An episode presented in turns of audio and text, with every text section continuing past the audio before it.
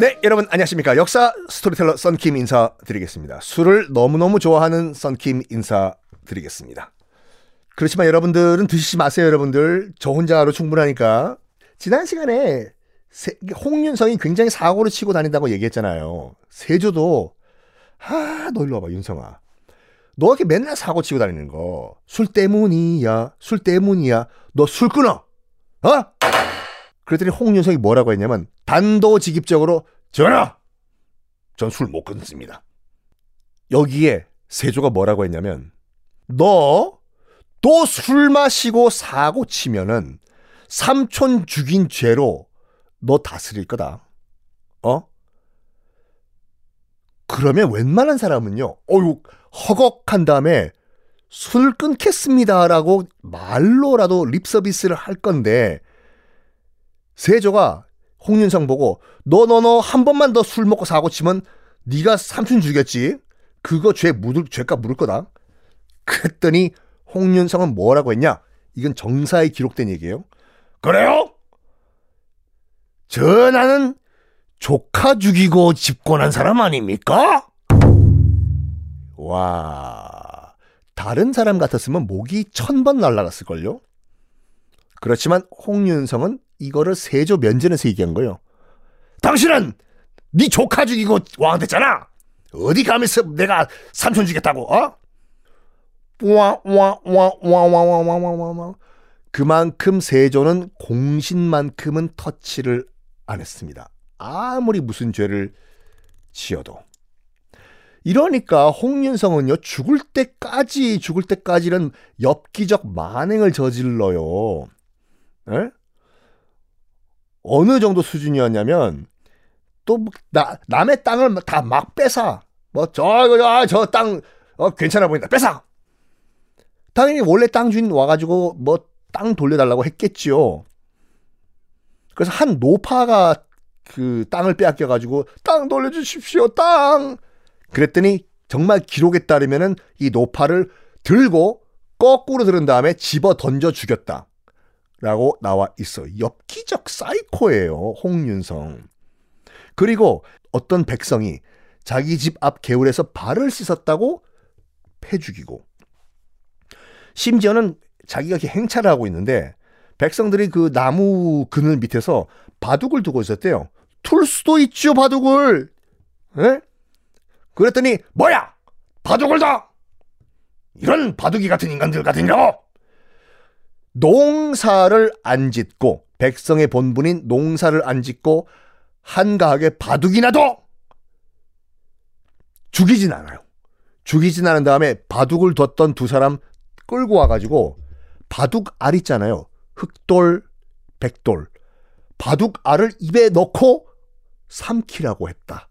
라는 기록이 남아 있습니다. 이렇게 엽기적인 행각을 벌였던 홍윤성, 부귀영화와 부귀영화. 그게 뭐가 중요하다고. 다 누리고 딱 50살에 죽는데 50살에. 죽기 전에 그렇게 눈물을 흘리고 통곡을 했다고 해요. 자기가 지은 죄가 정말 뭐 지금 반성을 해서 아니요. 난 아직 죽을 때가 안 됐는데 왜 이렇게 일찍 죽냐고. 옆에 있는 의원들 붙잡고 나 살려줘. 나 살려줘. 나 아직 죽을 때가 안 됐어. 이렇게 울부짖었다고 합니다. 그렇게 홍윤성은 음 50에 생을 마감을 하고 홍윤성의 무덤이 있었어요. 당연히 무덤이 있겠죠. 나중에 세월이 흘러가가지고 홍윤성 죽어서도 죄를 지면 안 돼.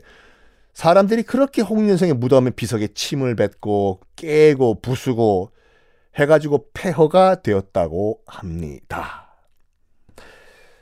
자, 그만큼 세조는 공신을 우대를 했어요. 음, 태종과는 완전히 다른 모습이죠. 킬방원, 이방원. 이방원은 왕권의 위협이 됐다고 하면은 공신, 공신이고 뭐고 다 죽였죠. 심지어 자기 처갓집도 다 죽여버리고 뭐 처남도 다 죽여버리고 했는데 어, 세조 같은 경우에는 자기 집권에 도움을 줬다 그냥 끝까지 믿어요. 믿는 게 아니라 터치를 안 해.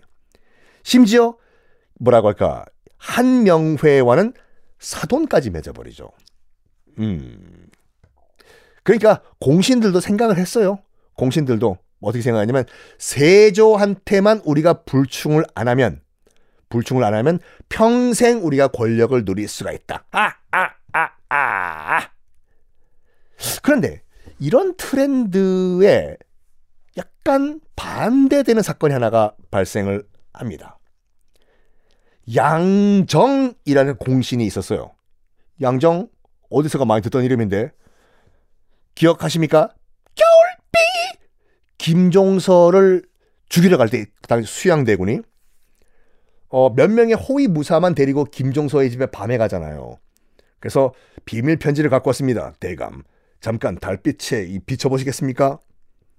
할 때 김종서가 겨울비 문서를 펼치는 순간 철퇴로 김종서의 머리를 뻑 내리치고 그 모습을 본 김종서의 아들이 김승규가 달려와서 아버지를 감싸 안았다고 했지 않습니까? 그때 다른 호위 무사 한 명이 칼을 김승규, 김종서의 아들 등에서 팍 꽂았다라고 말씀드렸지 않습니까? 그때 칼을 꽂았던 호위 무사가 양정이에요. 그러니까 수양대군 지금 세조 입장에서 봤을 때는 또 측근 of 측근이겠지요. 그렇죠. 그런데 그런데 어 한참 동안 이 양정을 국경 수비를 시켰어요. 국경 수비 중요한 거 아닙니까? 아유, 뭐, 그 국경 수비 가는 사람한테 그런 말 해봐요. 나는, 솔직히 나는 서울에 있고 싶죠. 함경도 평안도 가고 싶겠습니까? 그래서 양정이 국경을 수비하다가 이제 다시 한양에 You must come back home. 돌아온 상황인데 한양에 돌아온 거 귀향한 거를 축하하는 축하 파티였어요. 양정 고생 많았어. 자, 한 잔 밖에. 어, 어, 그치, 그치, 그치, 그치, 그치. 잘 봤어. 자, 우리 오늘 양정. 귀향한 것을 기념하기 위해서 파도 한번 탈까? 양정부터 오른쪽으로 시작. 분위기가 무르익었어요. 분위기가 무르익었어. 근데 세조는 또 뭘 좋아했냐면요. 술자리에서 만담을 굉장히 좋아했어요. 만담. 그냥 만담이 아니라 논쟁. 백분 토론 같은 거.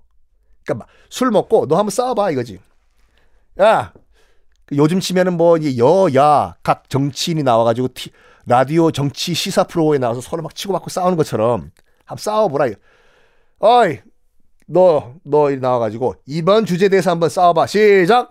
아니, 그거 어떻게 반대한단 말이야? 그걸 찬성해야지! 아이고, 아이고, 그렇게 말하면 안 되지, 김대감! 당신 뭐야! 이렇게 싸우는 거를, 논쟁하는 거를 백분 토론을 술 먹고 보는 걸 좋아했어요.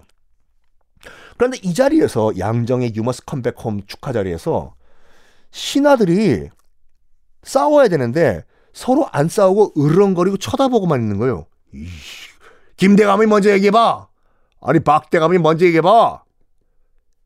세조가 짜증이 나기 시작한 거예요. 아야 이거 보셔. 야 너희들 빨리 토론 안 해? 근데 진짜 안 해요. 박대감이 먼저 해. 아 이대감이 먼저 하라고. 그랬더니 이제 세조가 격분한 거예요. 뭐야? 이거 왕이 하라고 시켰는데 지금 이것들이 안 해? 여봐라! 네, 전하! 이것들을 하옥시켜라! 와, 와, 와, 와, 와, 와, 와, 와, 와, 와. 분위기 썰렁해지죠. 그때 그 파티의 주인공인 양정, 양정이 세조 앞으로 저벅, 저벅, 저벅 걸어갑니다. 털썩 주저앉은 다음에 이런 말을 해요. 전하! 어, 양정, 왜 무슨 말 할 말이 있나? 너무하십니다! 지금 너무 과하신 거 아닙니까? 이게 미쳤나? 야, 너 주량 많이 줄였다, 너 국경 갔다 온 다음에. 그런 다음에 정말 넘지 말아야 할 선을 넘어요, 양정이. 양정이 뭐라고 얘기했냐면, 전하! 임금 자리에 올라가신 지 너무 오래됐습니다! 그만 하야하십시오! 이야, 박정희 전 대통령 궁정동 파티 때 김재규 중정부장이 했던 말 영화 남산의 부장들 보셨죠? 저와 비슷하게 생긴 이병헌 씨가 연기했던 가가 그만 하야하십시오. 이거를 양정이가 세조한테 세조 면전에서 얘기한 거예요. 하야십시오 전하. 세조는 어떻게 반응했을까요? 다음 시간에 공개하겠습니다.